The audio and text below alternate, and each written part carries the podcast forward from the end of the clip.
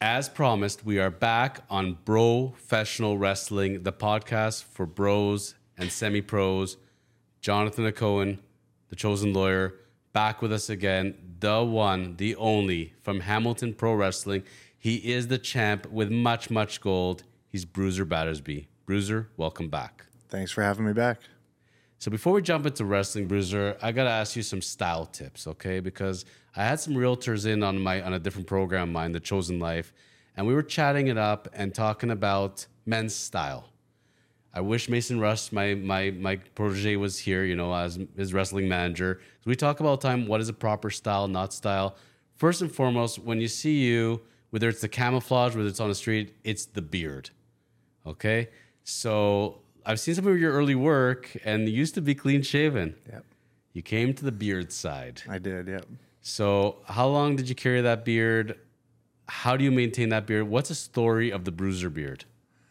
Uh, the beard, I just, it was the one winter, and it got real cold. And like you said, I was clean-shaven.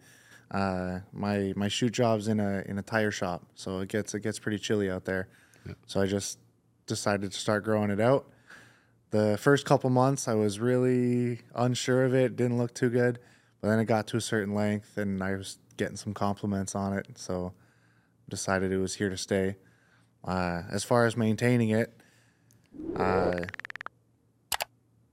I've read you're not supposed to wash your beard every day, but I work in a tire shop, it gets real dirty, so I wash it every day, uh, beard oil, and then once it dries, a little bit of beard balm to keep the shape, right.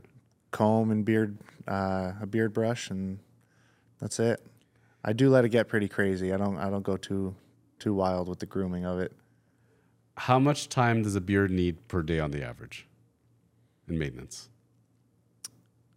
I would say it only adds maybe ten minutes to my routine. Not, not too crazy.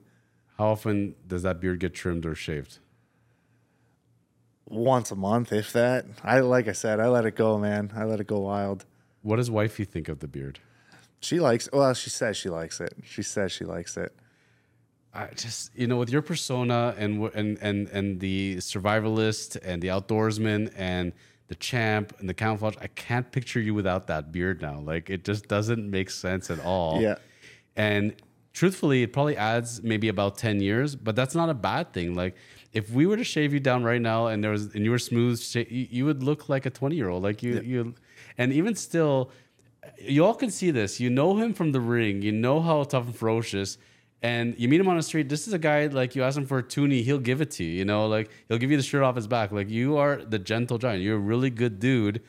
But when you get into the ring, it's all business. It's all business, yeah. I love how there's the two sides, because everybody just assumes everybody in the ring, that's how they are in life. Like, you go meet mommy, she'll knock you down, she'll yell at you. Probably not. The the meanest people in the ring are actually the nicest people on the streets. Yeah, it, it's funny, the the contrast you get. Um, some of the best people I've ever met have been in the wrestling business, and when you see them in the ring, they're they're flipping people off, they're making little kids cry. But then you, you see them in the back, and they're super respectful. They're giving everybody hugs and, you know, yes, sir, no, sir, thank you. Yeah. It's, it, it is wild to see the contrast. And you also rocking the hairdo, because there's, let's see it. There it is. So we had a couple of uh, guys in here that were telling you about style. One has the gelled hair. He spends two hours on it. The other one is rock. I, I can't say bald. It's a shaved look. It's he corrected shaved, me. Yeah. I told him I'm not an anti-baldite. Like, I get it. Like, Mason's rocking as well. Yep. But, man, there's something special when you rock the shaved look. It's sexy as heck, and it's ferocious. Yep. And that's where, again, like, you know, even if you could grow a ponytail, anything, I like the shaved look with the beard, man. It just gives that real mojo. Yeah, it it's a good look for sure. And I've had promoters tell me, keep it. Don't don't change it. It works, especially with, with the contrast, the nice long beard, clean shave. Um, I actually used to have like long, like skater boy hair, like Justin Bieber flow through high school. Uh, and then, I don't know, I think I was seventeen or eighteen, just after high school, I decided I don't want to deal with this anymore. Shaved it off and it just, it fit. I used to have an afro, believe it or not. So really? Back in the day, yeah, yeah. They called it Jufro, but I had the giant afro, yeah, yeah. and that's that was the look I rocked at thirteen. Yeah. A couple of wrestlers that come to my mind immediately. First of all, Baron Corbin. You know, when he went to the shaved look, definitely went up, up, up, up, up. Um, the one that we debate now a lot because uh, I know you're a W W E guy, Karrion Kross. I don't mind the hair look for him, but a lot of people are saying he needs to go back to the shaved look. That's where he was the N X T champ. That's when he was most ferocious. Yeah. I'm not going to disagree with them on that one. Yeah, I wouldn't disagree either. Uh, I think it it adds, it just adds a layer of like grittiness. It makes it makes you look mean. And mean works in wrestling. Yeah. Now, for all of you that love good Instagram accounts, you love good social media, Survivalist Bruiser Battersby, man, you show us your real life. You're not sugarcoating it. It's not kayfabe. This is the real thing. First and foremost, man, is that the same carp that you're carrying around to every single shoot every time you're fishing, or is that a different one each time? Different one each time. I think I've only ever shared the same fish once, and it was uh, maybe twice because it was a special catch. It was, you know, and I even I posted it as Throwback Thursday.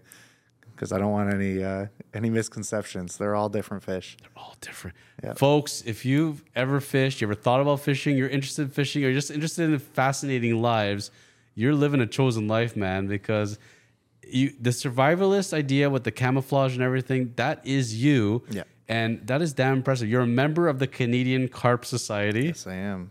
Yep. The uh, C C S. And um, why carp? Why fishing? What's the story there, and how did that transfer into the world of wrestling? So it was. Uh, I I always fished growing up. My my my father and my brother, we'd go away once a year and do a three day long fishing trip with a bunch of other guys. But it was always walleye because we wanted to catch and eat the fish. Uh, so we we'd have a, a weekend long tournament. Biggest catch wins. There were a couple different prizes, whatever. Um. And then we, we would do a, another cottage trip, and we'd fish off the dock, and we'd catch hundreds of little sunfish and perch and whatnot. Um, and then few it was just a few years ago, I started doing a lot of fishing in my in my spare time. Uh, I'm really blessed in the area I'm from. There's fishing everywhere. You can't drive ten minutes without finding a fishing spot. There's the Niagara River, the Welland River, you got the big lakes, Lake Ontario and Lake Erie. And there's there's just so many opportunities. So we were down at the uh, along the Niagara River in the gorge. We were bass fishing, and we're not catching anything. And all of a sudden, I see these monster fish swimming around. I didn't I didn't know what they were. I just see them, and I'm like, that's got to be a forty-pound fish. What is that? And I'm dangling my worm in front of it, trying to get it. It's not interested.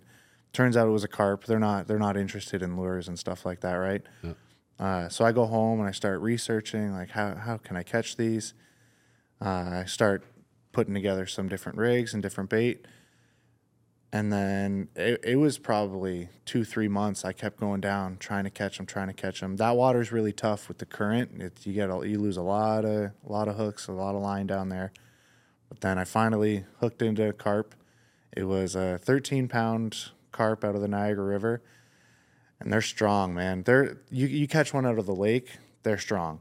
You catch one out of the river where they're fighting the current all the time, they're it, it's insane the power they have. I hooked into this fish.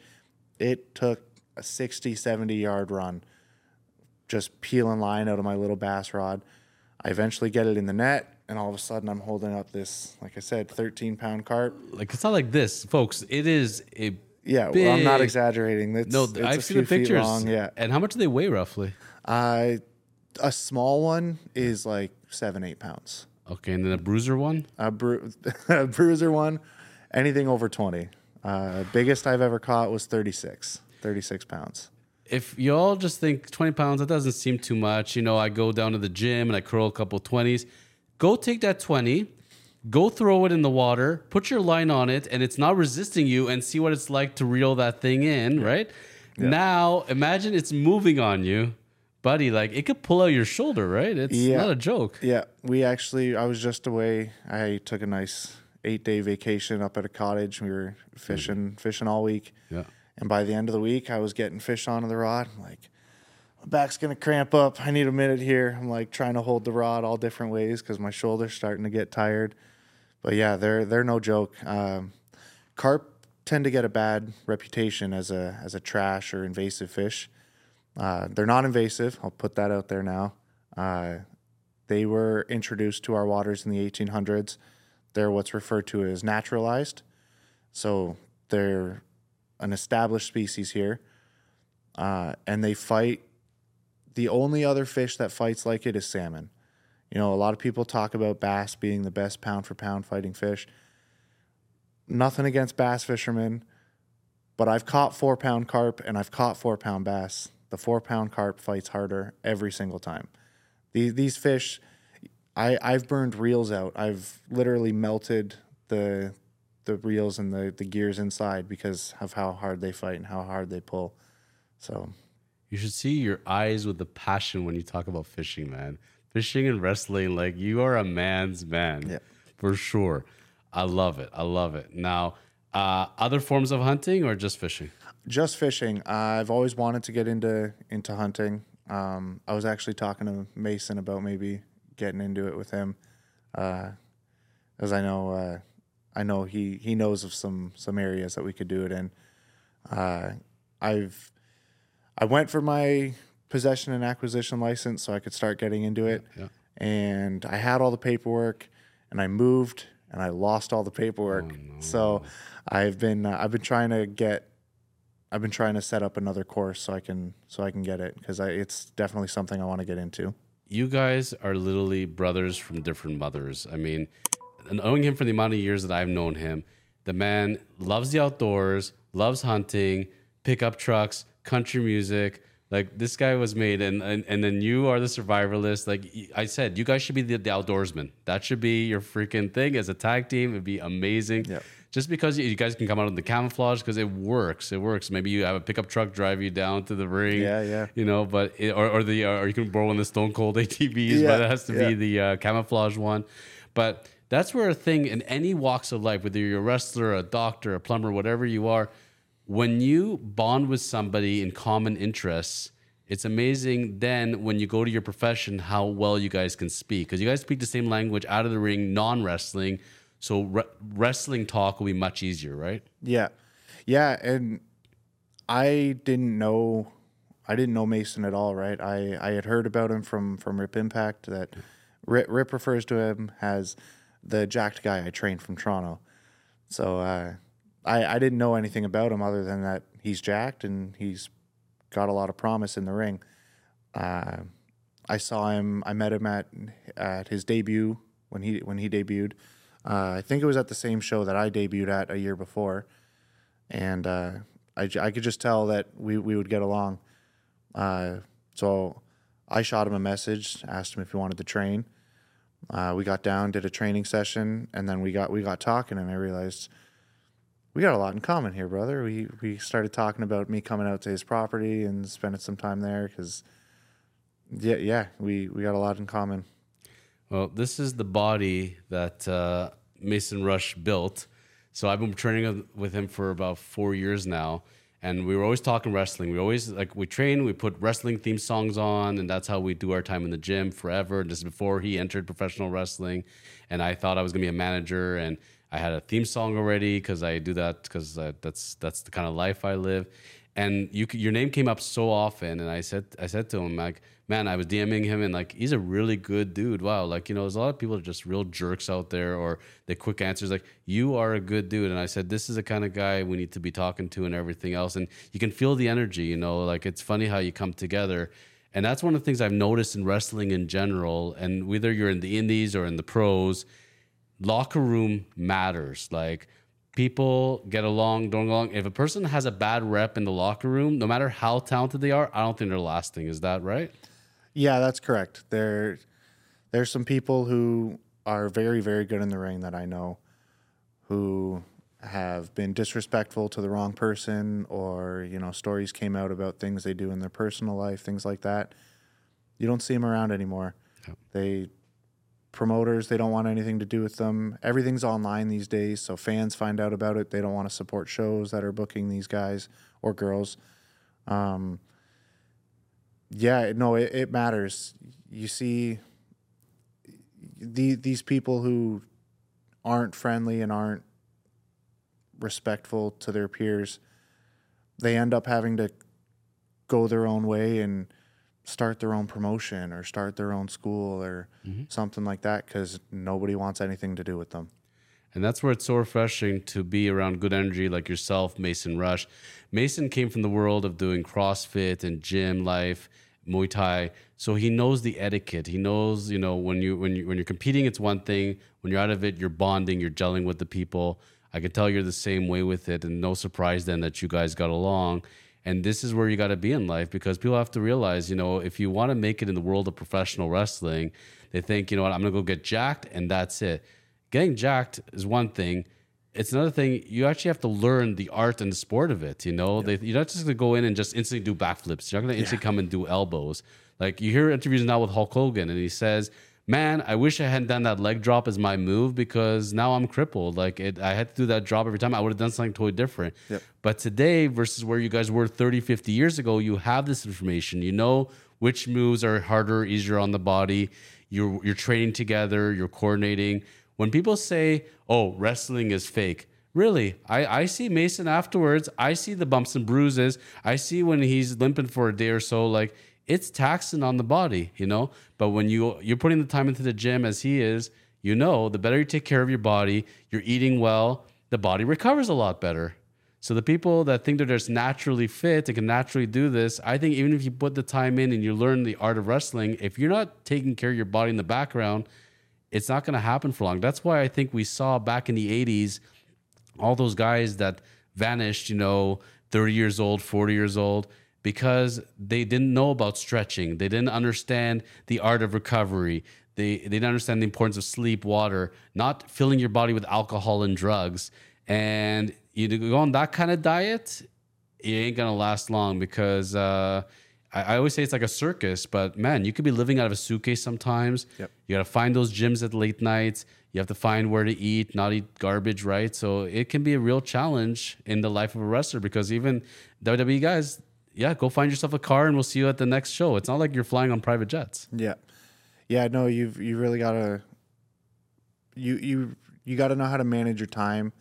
You've got to be willing to do the long night, to you know, do the long road trip and then find that gym that maybe doesn't have all the equipment, the fancy equipment that you like, or you know, you you stop at a restaurant with some of the boys after a show and it'd be really nice to just get five pounds of wings or, you know, deep fried, whatever. Sometimes you just got to order that chicken Caesar or something. You know what I mean? Um, cause yeah, you, you got to take care of yourself. You can't just walk into the, into the wrestling ring and expect to start just doing power bombs and flips off the top rope and stuff like that. There's nothing that can condition you for wrestling other than wrestling, but you've also got to condition your body outside so that it's ready for it. You can't just go into the ring and expect to get in shape just doing that. Your body won't let you. You've got to put the time in in the kitchen, put the time in in the gym, and then put the time into the ring. It, it will all come together. But, you know, I, I've I've seen guys come in and they just want to learn how to do the cool, like, I just want to choke slam and powerbomb people. Doesn't work like that. Okay, it, Big Bill. Like. yeah, it, it doesn't work like that. But even a guy like Big Bill has clearly put the work in, right? Like, he, mm-hmm. he's in incredible shape right now, and he he can work. If he didn't take care of himself outside of the ring, he wouldn't be where he is, right? And that's where I was going to say as well, and, and I agree with you on that on all fronts. A guy like Big Bill will make it ultimately because he's physically fit. He puts the time in to learn the art of wrestling. He has the energy, the soul, I would say. Yep. I would ask you, because my conception of wrestling, and tell me right or wrong, I think the hardest part is the mental side of it. And the mental side being, it doesn't come right away. Mason Rush says it all the time. You got to pay your dues. You got to pay your dues. Yep. And anything you do, especially wrestling, there's something about paying dues. Every time you go to the next level, You got to pay dues. You know what? You're not going to be instantly there. You may have to lose a couple times. You may have to build up stamina. And the ones that I tend to see that fall away more are the ones that are not mentally strong. And I mean, if everybody's mentally strong, everybody would be the champ. Everybody would be successful. The champ is the one that can mentally understand, you know what? It's not always going to go my way, and I'm going to come back even stronger. Uh, talk about the mental side. As we're in today's episode, I'd like to hear more about the mental side of wrestling and the fatigue in the mind, and saying, you know, how, you know, how do you push through mentally and take yourself to the next levels when it's so easy to give up?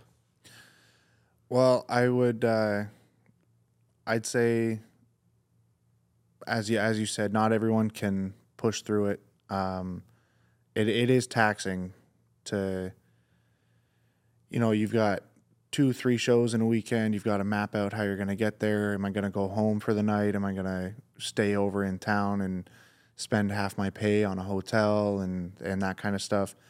Um, for me, it's, I try to remember it's not about me. Uh, I remember being that kid watching wrestling, and it's like, it's just an escape from reality, right? Uh, you watch the big show, you know, the, the W W E on T V, you see guys like Cody Rhodes come out, and they take that extra second to hug that kid in the front row or yeah. give him his strap or whatever. That's what it's about.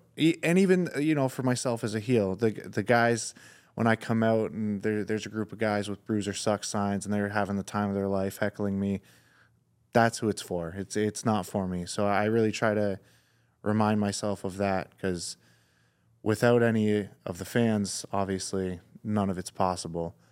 Um, the other side of it,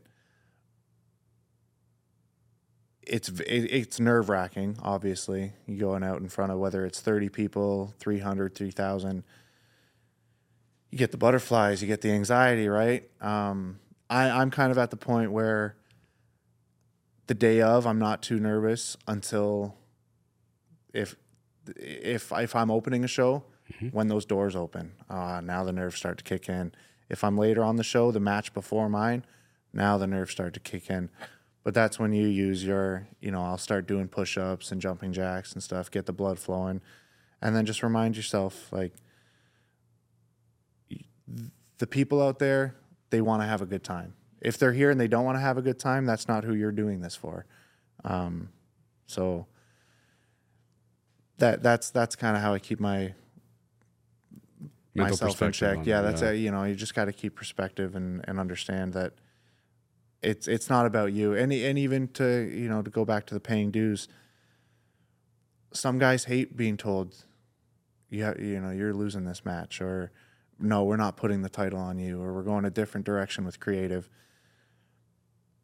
I've never been that guy. I may, maybe when I first started a little bit, but It's it's all about the show, and it's about the fans. Everyone loses. There's a, there's a winner and loser in every match. You don't have to win to get a good reaction, to get noticed. Uh, and a lot of times you want the fans to go home happy, right? So the good guy wins, because that's the story, right? That's the art, is good guy versus bad guy. Sometimes bad guy wins, but people love to see the good guy win. And this is where I love wrestling, because wrestling is very much speaks on life itself, because you notice a lot of fans, especially when you get to the W W E level, they're cheering for the heel. They're cheering for the bad guy. So the line is now blurred. What's the good guy? What's the face? What's the bad guy? What's the heel? Because it seems like we like our faces until we don't like them anymore, and then we really, really hate them. And we hate our heels until we really like them, and we go to the dark side. And that line of blurred between good and evil, and that's the fun of wrestling. I remember Honky Tonk Man, you know, the second greatest intercontinental champion of all time, yep. because Gunther is now, and Gunther rightfully deserving no matter what anybody says. Yep. But he was booed forever as a face, and people eventually loved booing him, and he was just unnaturally evolved into the heel. So. Yep. You could think you're a face, you could think you're as a heel. Like Mason says all the time, the fans will tell you ultimately where yeah. these things stand with it. Yeah, the fans always decide. If if they don't like you, they'll let you know, and it's very hard to change their mind. But if they if they want to boo you, if if you can do it right, that's almost just as good as them going crazy for you, right? I've, I, I'll, I'll tell you this last final thought as we end today's episode, and he'll be back. Bruiser will come back for another week because we got to get into Bruiser's take on wrestling and as far as where we're at in W W E, because I know he's a big fan, so I got to hear where his take is on some storylines. But as we're ending today's episode, I'll tell you this much, because when I started off in the blogging world before I got into podcasting, someone told me, if they're not ripping you online, you ain't famous enough. So there's the worst thing in the world is to put content out there.